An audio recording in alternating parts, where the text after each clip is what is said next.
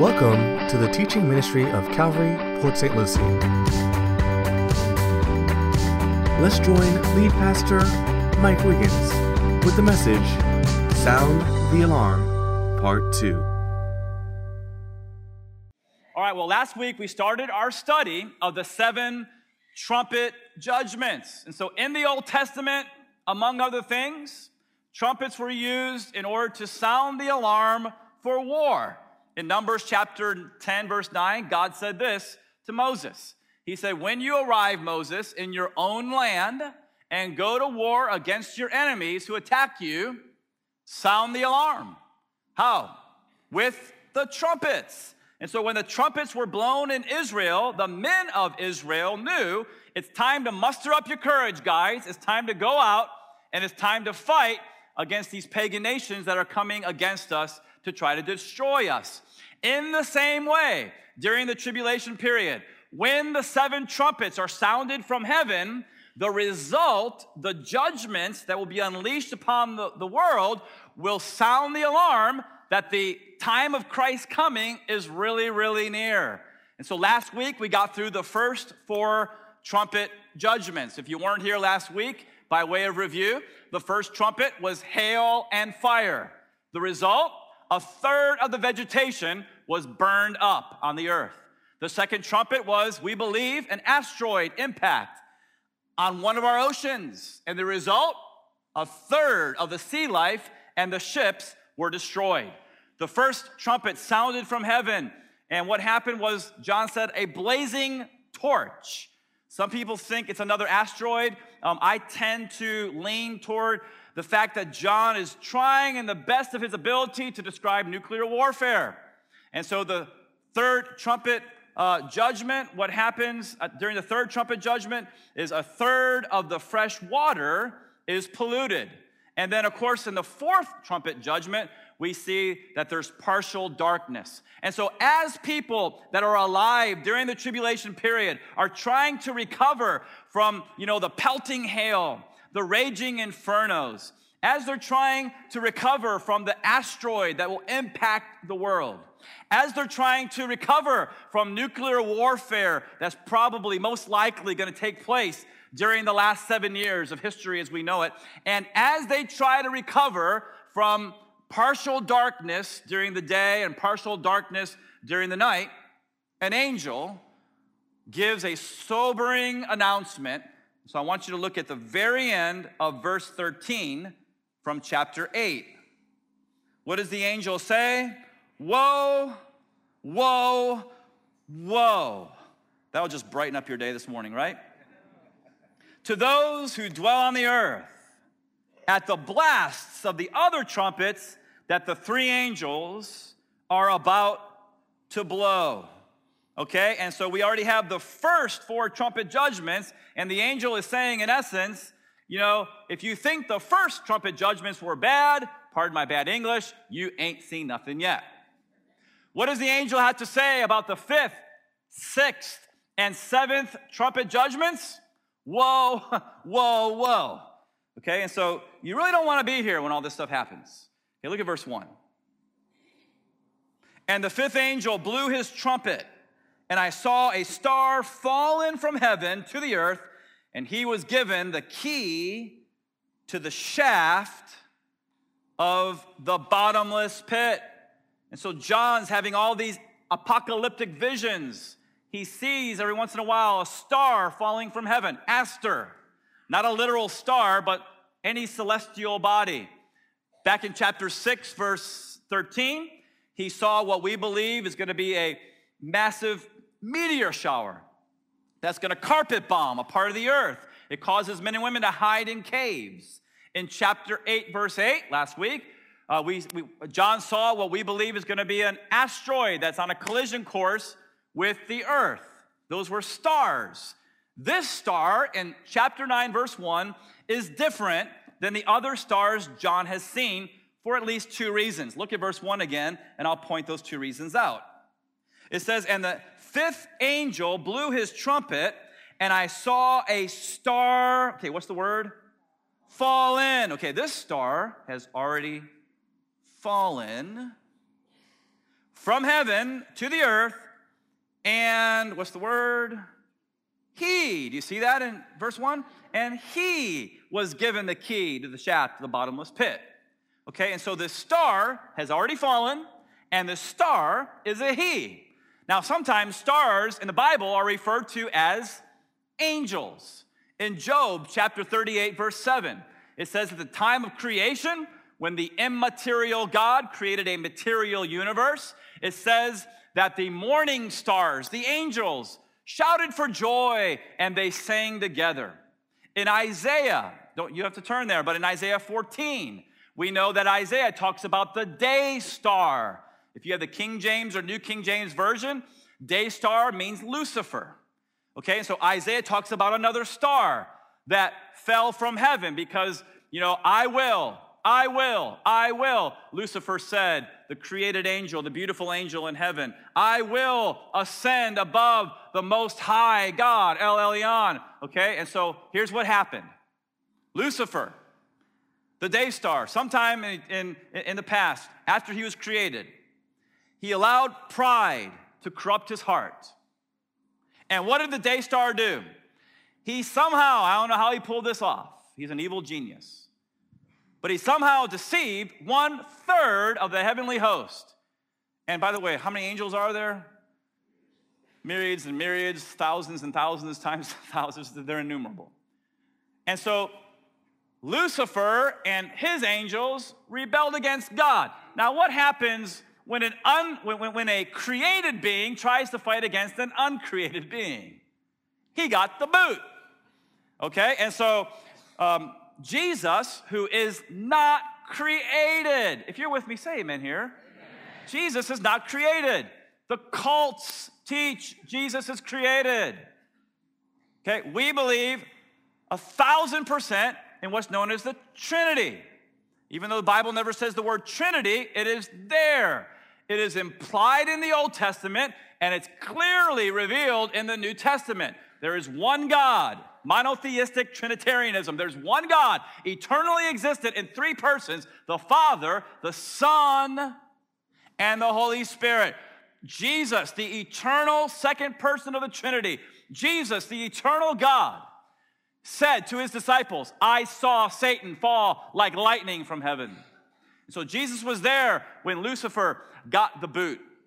And so Lucifer became Satan, the fallen angels became demons, and in this chapter, we're going to see that they're going to carry out their full fury upon those who are alive during the tribulation period. Okay, and so having said all that, who is the star in chapter 9, verse 1? If you're taking notes, it is Satan.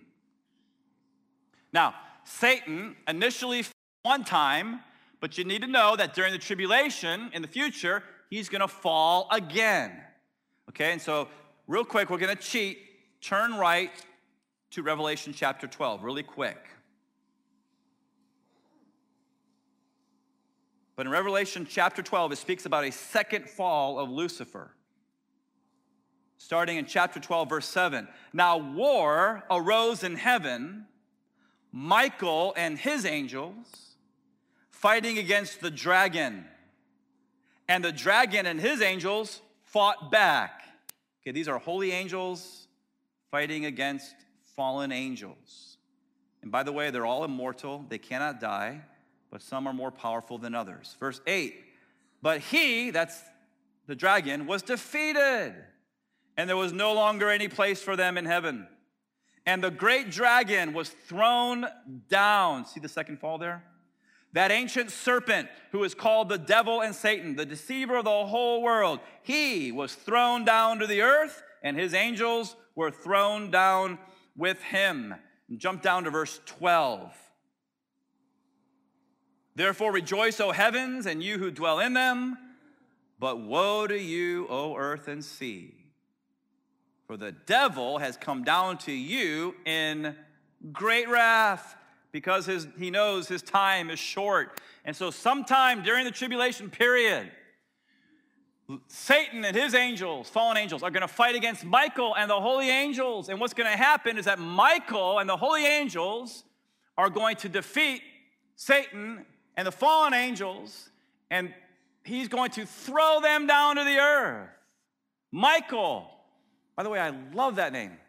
Oh, yeah, it's my name. Okay, Michael is to beat Satan and he's to fall to the earth. And so Satan got beat up, or he's to get beat up in the future. Did you ever get beat up when you were a kid? You remember how mad you were? Some of you are thinking, I wasn't mad, I was just hurting like all over my body. You know what? Well, Satan, his, his, ego is to be bruised. He's going to be so angry. Here's the thing he's going to know his time is short. So his wrath is going to be great. Again, you don't want to be here during this, during this time. And he has the key, for some reason, to the bottomless pit. We read about that in verse 2. He opens the shaft of the bottomless pit. And from the shaft rose smoke like the smoke of a great furnace. And the sun and the air were darkened with the smoke from the shaft. Okay, so after Satan gets beat up by Michael, and after he falls, okay, well, what does he do? Somehow, for some reason, he's given permission to open up the bottomless pit. And he opens up the shaft, and as he opens up the shaft, smoke, John's having all these apocalyptic visions. This is what he's seeing. John sees smoke billowing out of the bottomless pit, filling the air and darkening the sun. What is the bottomless pit? The bottomless pit is the place where Satan will be bound for 1,000 years after Jesus literally comes back and sets up his 1,000 year kingdom, the millennial reign.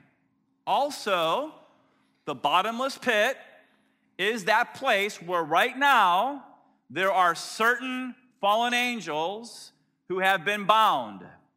And they're bound there because of some kind of heinous sin that they did in the past. Peter talks about it.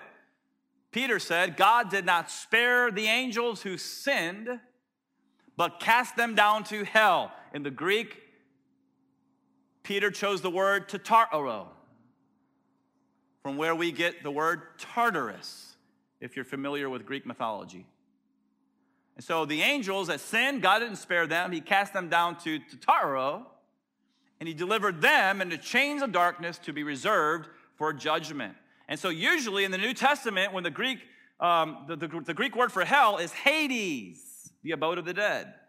But in this case, Peter decides to use the word Tartaro, okay, from where we get our word Tartarus. In other words, in Greek mythology, which by the way was very prevalent and well known in Peter's time in the first century AD because of the Hellenistic influence. Um, and what, what, I'm talking about there is, if you remember, uh, Alexander the Great conquers the world. Greece is the world empire for a number of years. They're defeated by Rome, but the Greek culture, the Hellenistic culture, influences the entire Roman Empire, including Israel. Okay, and so Peter, what does he do? He uses a term that's familiar in his day to describe the place where the angels are locked up. Okay, what's the term in Greek mythology? Tartarus. Tartarus described that horrible prison way below Hades where the worst offenders of the god gods had to go when they offended the gods. So Peter says, okay, that's, that's mythology, that's myth, but I'm going to take that word and the Holy Spirit leads him to include that in his letter, again, to describe what I believe John calls the bottomless pit. Jude sheds some more light on this whole subject. Look at Jude 6. It says that the angels who did not keep their proper domain, but left their own abode, he, God, has reserved in everlasting chains under darkness for the judgment of the great day. Please notice that not, not all of the fallen angels that fell with Lucifer during the initial fall, not all of them are locked up.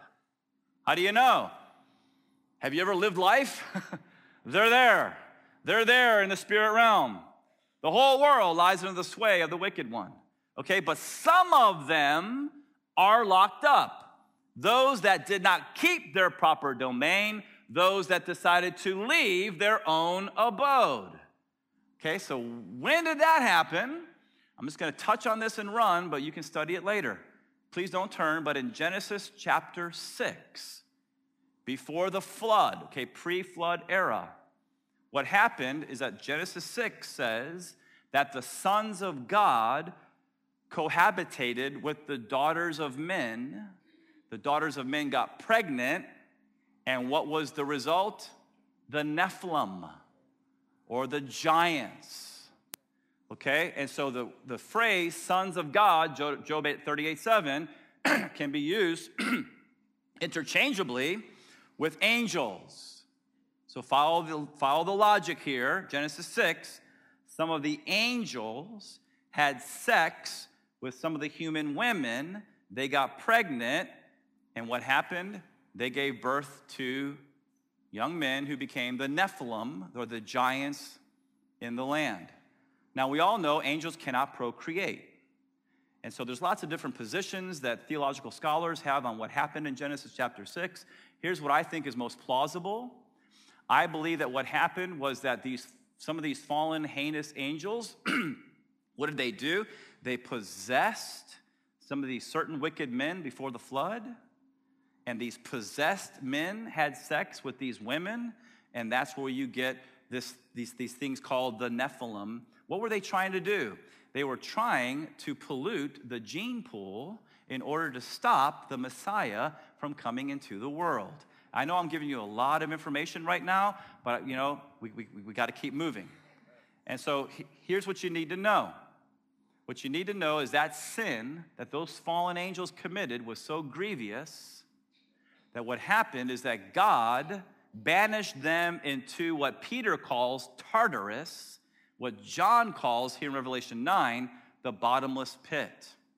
And so during the tribulation period, the time's gonna come for these fallen angels to be let out of their cage. Satan gets his rear end kicked by Michael. He falls to the earth. He's mad. His ego's been bruised. He wants to take his fury out on the Lord, but he can't. Why? What did I tell you about Jesus? He's our big brother. You can't come against the Lord. And so, if you can't come against the Lord, what do you do to try to hurt the Lord? You come against the people the Lord loves. God loves the whole world. And so, what, what does Satan do? He goes over to the bottomless pit. He opens up the shaft to let out some of his old friends from back in the day for reinforcements to come against humanity. I know this sounds bizarre, but let me tell you something. The tribulation period, the last seven years of history, it's bizarre. So now we look at verse 3, please. Verse 3. Then from the smoke came what? locusts. These are not actual locusts, and I'll explain why in a moment. And they were given power like the power of scorpions of the earth. They were told not to harm the grass of the earth or any green plant or any tree, but only those people who do not have the seal of God on their foreheads. And so Satan opens the bottomless pit. Locusts pour out. By the way, in 1951 and 52, Saudi Arabia, Jordan, Iran, Iraq experienced this terrible plague of locusts. These locusts actually destroyed hundreds of thousands of square miles of vegetation. They were literal locusts. John, as he has this visions trying to describe it, the best way he can describe this stuff that's coming out of the pit is that they're like locusts. And so they come and they're not actual locusts. How do you know? Because they're told here in the Bible not to touch any of the earth's vegetations. Okay, what do locusts do? They destroy vegetation. But what, what are these beings going to do? They're going to destroy mankind. But not real locusts. What are they? What does the fifth trumpet loose? Dreadful, demonic beings that are loosed upon mankind. Now, can you imagine when Satan opens up the shaft of the bottomless pit? These things have been in there for thousands of years, and they're going to be so eager to get out. And, and, and listen, they are especially evil angels. So it's kind of like if we were to open up all the penitentiaries around America and let these guys out who raped and killed and murdered So many people, and now they're free on the streets of America. It's the same thing, uh, but, but it's, it's, it's in the spiritual realm. And these quote unquote locusts, they come out, and just like real locusts cause quick devastation upon vegetation, so these demonic beings are going to quickly devour much of mankind. Who are they going to harm? Look at the end of verse 4. Who do they harm? Only those people who do not have the seal of God on their foreheads. Now, if you remember from a former study, those that have the seal of God, they're the 144,000 Jewish evangelists who go around the earth by God's grace during the last seven years, preaching the gospel of Jesus Christ, witnessing to people.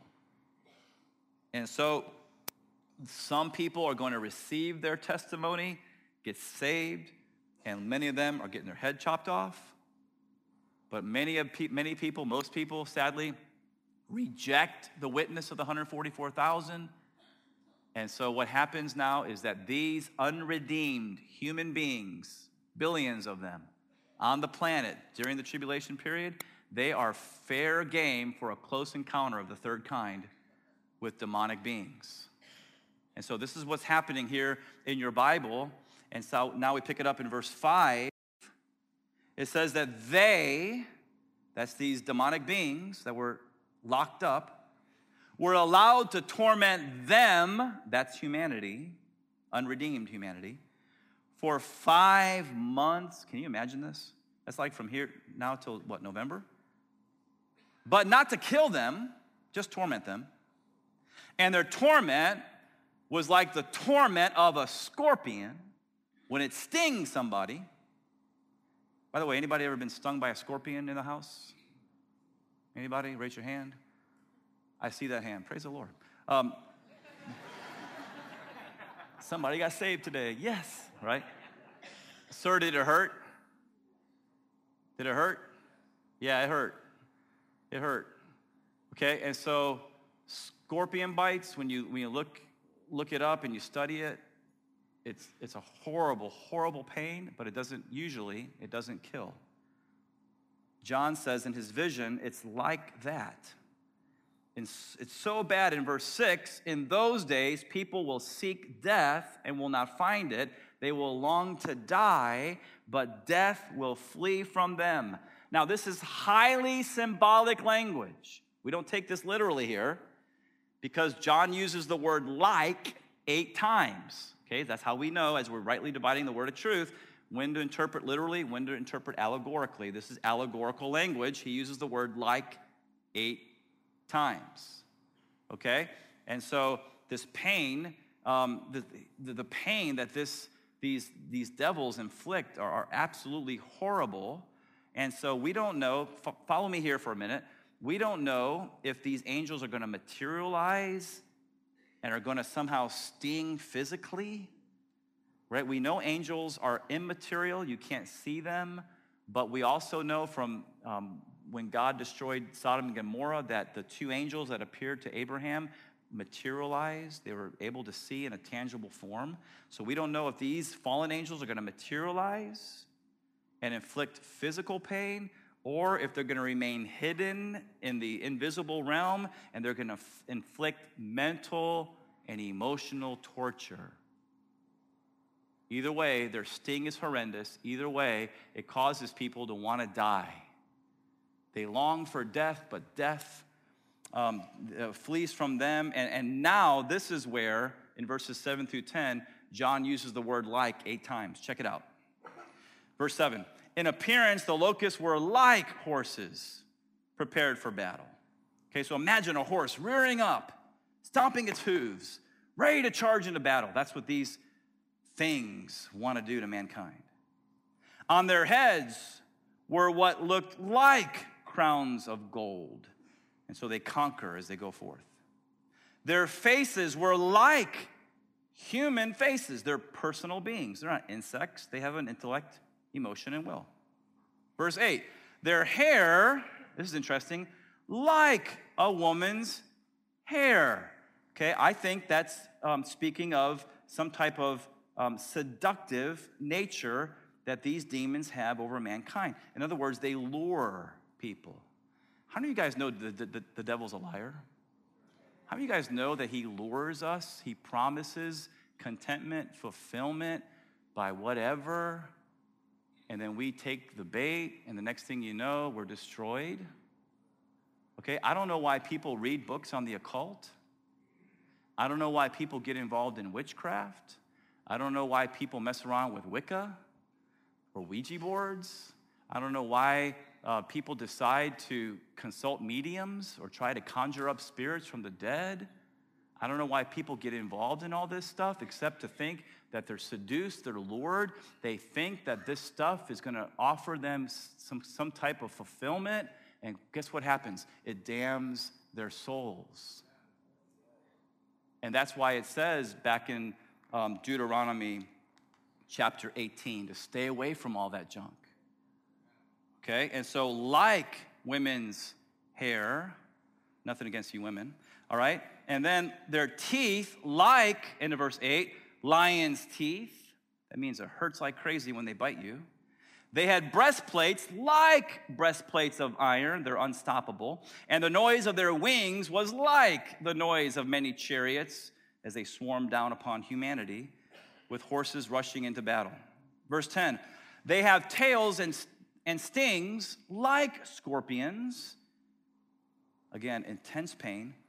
And their power to hurt people for five months is in their tails. And now we're introduced to a new character. Look at verse 11. And they have as a king over them the angel of the bottomless pit. His name in Hebrew is Abaddon, and in Greek, he's called Apollyon. And so, whether you're talking about the Hebrew name or the Greek name, both Abaddon and Apollyon mean destroyer. And so, this is not Satan. Satan's the one who lets this thing out of the pit. And so, there's ranks in the demonic realm, just like there's ranks within the holy angel realm. And so, this Abaddon that comes out, he's under the rule of Satan, but he's over all the other vile demonic beings that come out of the pit. Verse 12. Okay, so what's going to happen is that um, this guy is going to destroy more than any of the other angels. That's why his name is Destroyer. Okay, verse 12. The first woe has passed. Behold, two woes are still to come. And then the sixth angel blew his trumpet. And I heard a voice from the four horns of the golden altar before God, saying to the sixth angel who had the trumpet, Release the four angels who are bound. Question, church family are any holy angels bound? No, these are fallen angels. Release the four angels who are bound at the great river Euphrates. So the four angels who had been prepared for the hour, the day, the month, and the year were released. This is shocking here to kill one third of mankind.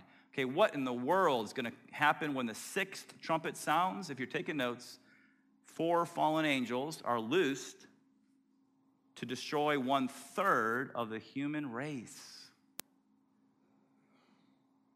That's shocking. That's, that's, you can't get your mind around that idea.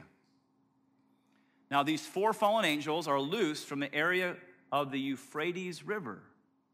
When you look at the Euphrates River, what you find is that it starts up in Turkey, modern day Turkey, and it flows down kind of close to the Tigris there, but it flows all the way down through Syria, through Iraq, all the way down to the Persian Gulf.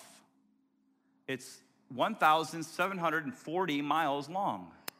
That's about the distance from Boston to Port St. Lucie. It's a humongous river. These four angels are bound in that area. You say, why? I don't know. Listen, when, when the Bible doesn't speak, we, we don't know. And so I always make sure when I'm sharing my opinion, this is my opinion. When I'm sharing God's word, it's God's word, okay? One's authoritative and one's not, all right? So here's my opinion.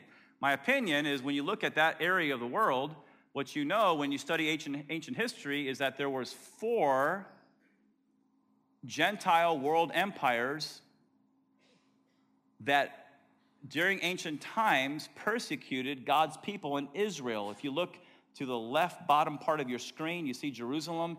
You see a little sliver of land, that's Israel, about the size of New Jersey, the promised land. By the way, the promised land is much bigger.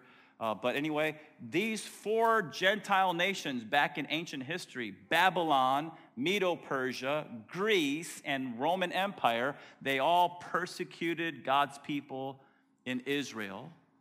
And we know, again, a lot of information, but we know from Daniel 10 that there are demonic overlords overseeing all the nations of the world.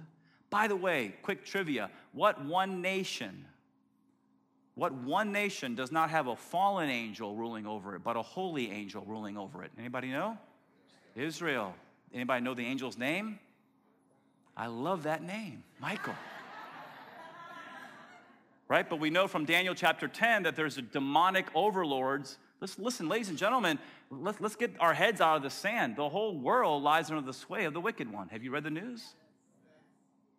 Okay, so here's my opinion. My opinion is that the four demonic overlords over Babylon, Medo Persia, Greece, and the Roman Empire, their sin of swaying these earthly kings to come against God's people was so heinous, they were locked up. Again, we don't know for sure. What we do know for sure is that when they're loosed, they're going to take out one third of mankind. Now, if you remember, when the first four seals were opened, one fourth of the world's population was wiped out. Again, you don't want to be here during the tribulation. One fourth. When you add to that now the sixth trumpet, one third of the world's population wiped out. What you have right now in your Bibles is over, well over half, especially when you include all the other people that are dying, well over half of the population that started when the Antichrist signs the, the peace treaty in the Middle East, bringing peace to the Middle East. When that happens, up until this point in the Bible, over a half of the people that were alive back then are now dead. It's crazy when you think about it. Now, right now, the world's population is about 7.4 billion people. Experts tell us that by 2050, there's going to be 9.7 billion people on our planet.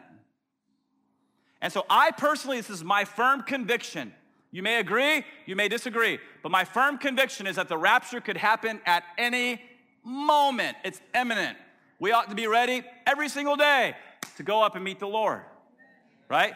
But, but here's what I know no one knows the day or the hour. So if the rapture doesn't happen for another 30 or 35 years, we don't know, and the world actually reaches 9.7 to 10 billion people, half, more than half, are wiped out by the second half of the tribulation period. Can you imagine how difficult it would be to bury or cremate 5 billion people? especially when many of them are wiped out simultaneously. Can you imagine? I mean, I've, I've, said this before. You walk out of your house this afternoon and you look at your pretty sidewalk and the landscape and the flowers, right, and the curbs and the streets. Your neighborhood's going to be a war zone during this time. It's going to look like a third world country that just had a war. And there's going to be bodies, ladies and gentlemen, everywhere. It's a horrible, horrible, horrible time in human history. And it's all because man said, I want to do things my way. And so, how are these four angels going to kill a third of mankind? Through the largest war the world has ever seen up to this point. Maybe it's World War III, we don't know, but let's read about it in verse 16.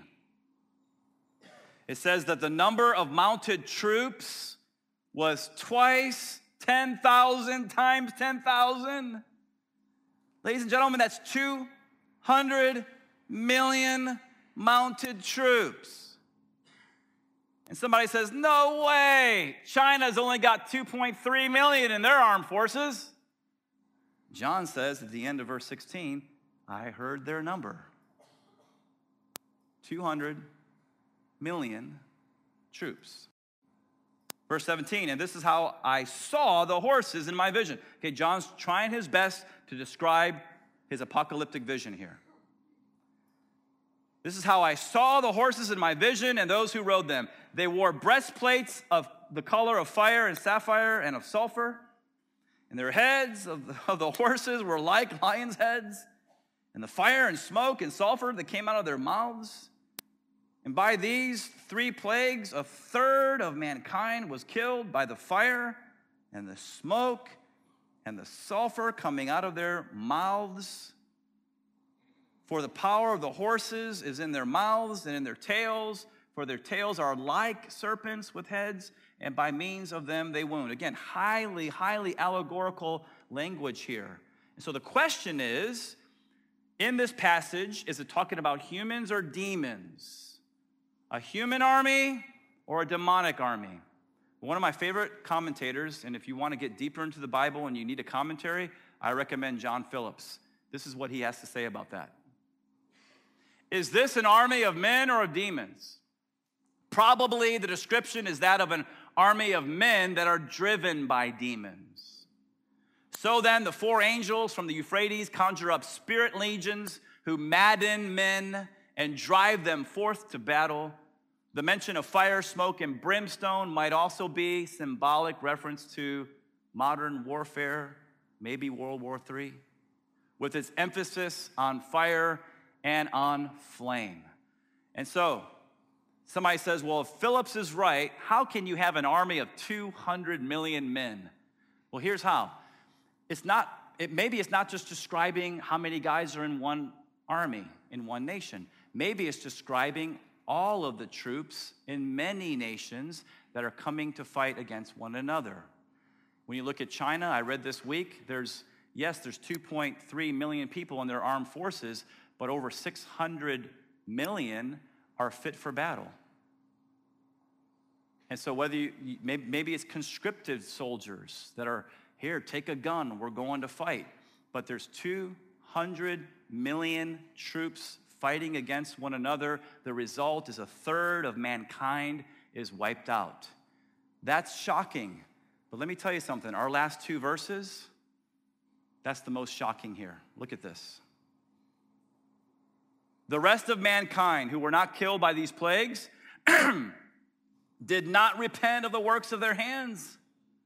They didn't repent, nor give up worshiping demons and idols of gold and silver. You see, behind every idol, the Bible teaches there's a demon.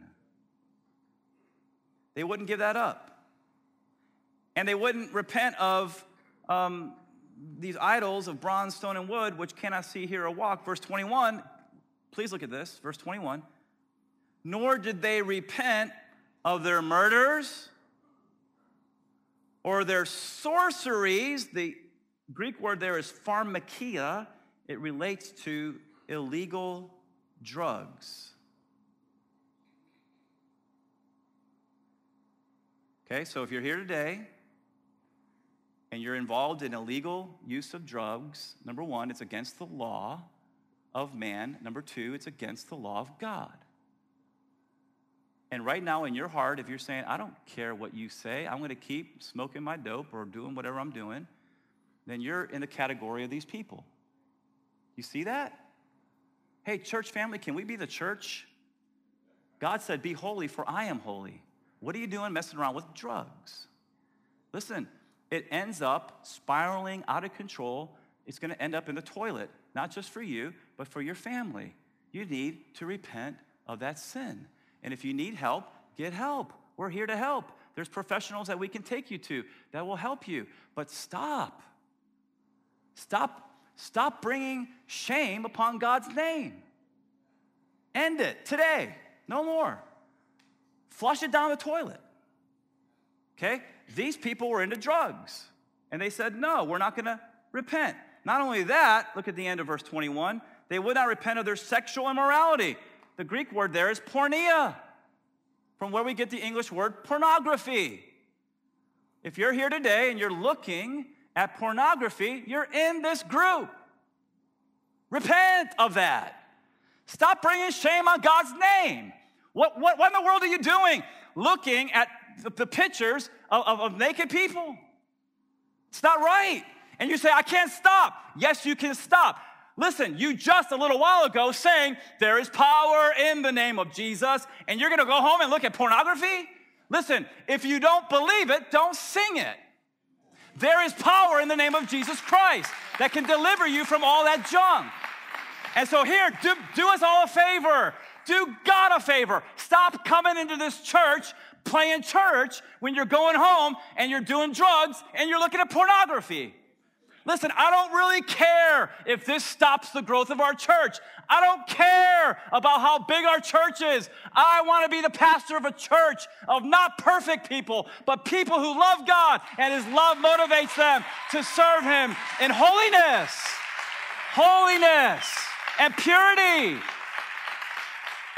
They would not repent. You know why they wouldn't repent? They would not repent because they say to God from their heart, I want it my way. And C.S. Lewis had something to say about people who have to have it their way. And it's your last point. There are only two kinds of people in the end who say to God, Thy will. There's only two kinds of people in the end those who say to God, Thy will be done. I hope that's you. And those to whom God says, in the end, Thy will be done. All that are in hell choose it. Without that self choice, there could be hell. Do not tell me that God chooses some people to be saved and he predetermines, chooses some people to go to hell. That's not true. All that are in hell choose it because they have to have their own way. I'm totally out of time. We don't have time for a response here. But, but, but, but here's what I want to encourage you to do you can have the response time at home. You can go in your closet, go to a private place, you can get on your knees before the Lord, and you can repent. As Pastor Will said earlier, you can call on the name of the Lord and He'll show up. Please listen. As the prayer partners are coming forward, please, right now, prayer partners, come forward. Please listen to this. James chapter 4. Submit to God, resist the devil, and he will flee from you. Draw near to God, and he will draw near to you. The only power that can break the chains of sin in your life and in my life is the power of our big brother, Jesus Christ. Listen, it's not about just saying a little prayer for fire insurance. It's about you and I making a choice to stay like this with Jesus so that his power can defeat the power of the enemy. Amen?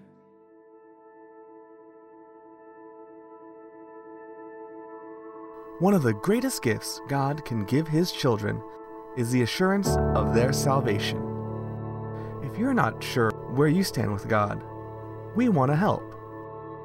Visit our website at calvarypsl.com. Click on I'm New Here, then Knowing Christ.